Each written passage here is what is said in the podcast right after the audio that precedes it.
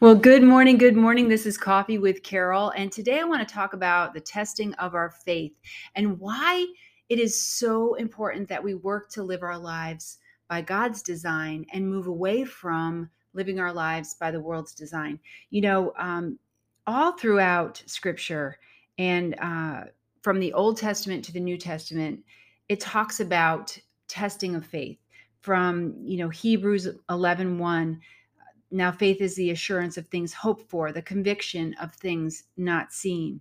And James, in James, it talks about the testing of your faith producing steadfastness. And in, ele- in Hebrews 11 6, that without faith, it's impossible to please God, right? Um, on and on and on. And so I really want to talk about why it is so important for us to to dig into scripture, to dig into being obedient to what God is telling us to do now so that we strengthen that relationship with Him, so we strengthen our bond with Him, and we are not going to waver down the road. You know, I'm not going to be a predictor of anything. I'm not going to say that the the war that is happening right now in the Ukraine is a prediction that that you know Jesus is on his way back and all of these things. I'm going to ask that you seek that truth on your own, that you go into scripture and that you read scripture to find out what God is saying to you. Um, bottom line is, we don't know when Jesus is coming back, and we're not going to know. But when he comes, we are going to know that he is here. So um, don't wait for that time to get ready. Don't wait for that time to get ready. Use the time now to start testing yourself and testing your faith and putting your faith in action. Put your faith in action in your finances, put your faith in action in your um, relationships and in your business and in your uh, you know your personal development in your goals put your faith in action now so that when it gets to that time when we are really tested when we are really pushed up against the wall we will not budge that we will be strong and steadfast in our beliefs and in our faith.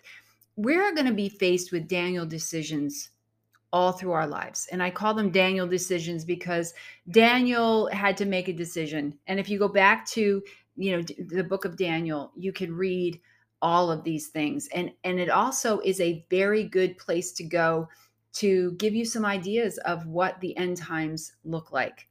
Um, lots of good information in that in the book of Daniel. But Daniel was faced with a decision. Do I go against what I believe? Do I go against my core values? Do I go against my faith? Or do I stand firm regardless? And we all know the story of Daniel in the lion's den, how, you know, God just shut their mouths and he wasn't eaten up. But we are faced with Daniel decisions on a daily basis that um, that really go against our, you know, our integrity or our core values in this area or another are you know and i want you to look at those decisions because these are easy decisions.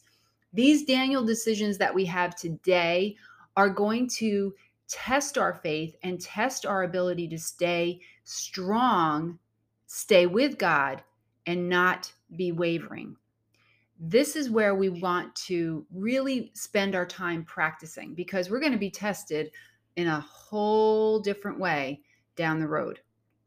So let's really get ourselves prepared.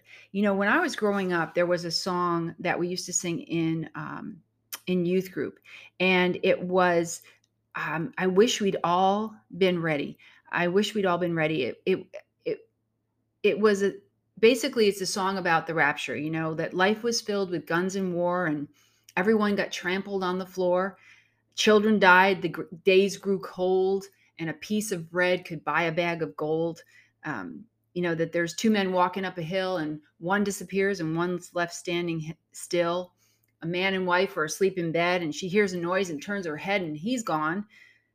And the whole song is about being ready for the for the coming of Jesus, being ready for him. um, and how we're not all ready. We're not ready for him. We don't have that strong faith, that strong conviction. We don't have that ability to make a Daniel decision and um, and stay steadfast in what we believe. Because when that time comes, when he comes, there's not going to be a time to change your mind.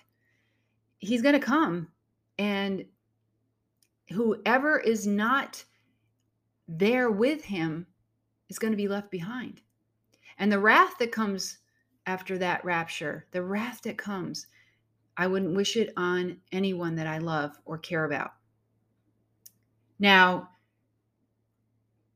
take the time to to discover all of this on your own. You can look through um, Matthew in Matthew 24. You can look in Ezekiel 28. You can look at um, you know, of course, Revelation 19 and 20. I mean, I'm sorry, Ezekiel 38. Um, and of course, the book of Daniel, Daniel 12 is also good and it tells us a lot about the, the future. But work today to put God first, to make him priority over your life, and to develop your faith. Test yourself. You know, in Malachi, 3, verse 10, it says, Test your God. Test me, he says. Test me with your finances and see if I don't hold true to my promise that I will fill your barns to over overflow. So we don't really need to test God, but we do need to test ourselves.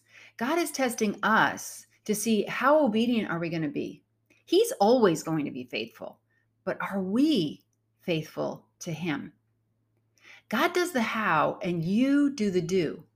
So make today, make a decision that you are going to work on strengthening your faith, on strengthening your bond with God, with Christ, so that down the road, you're not going to be faced with any kind of a real struggle in your Daniel decision. I wish you an amazing day. See you next week.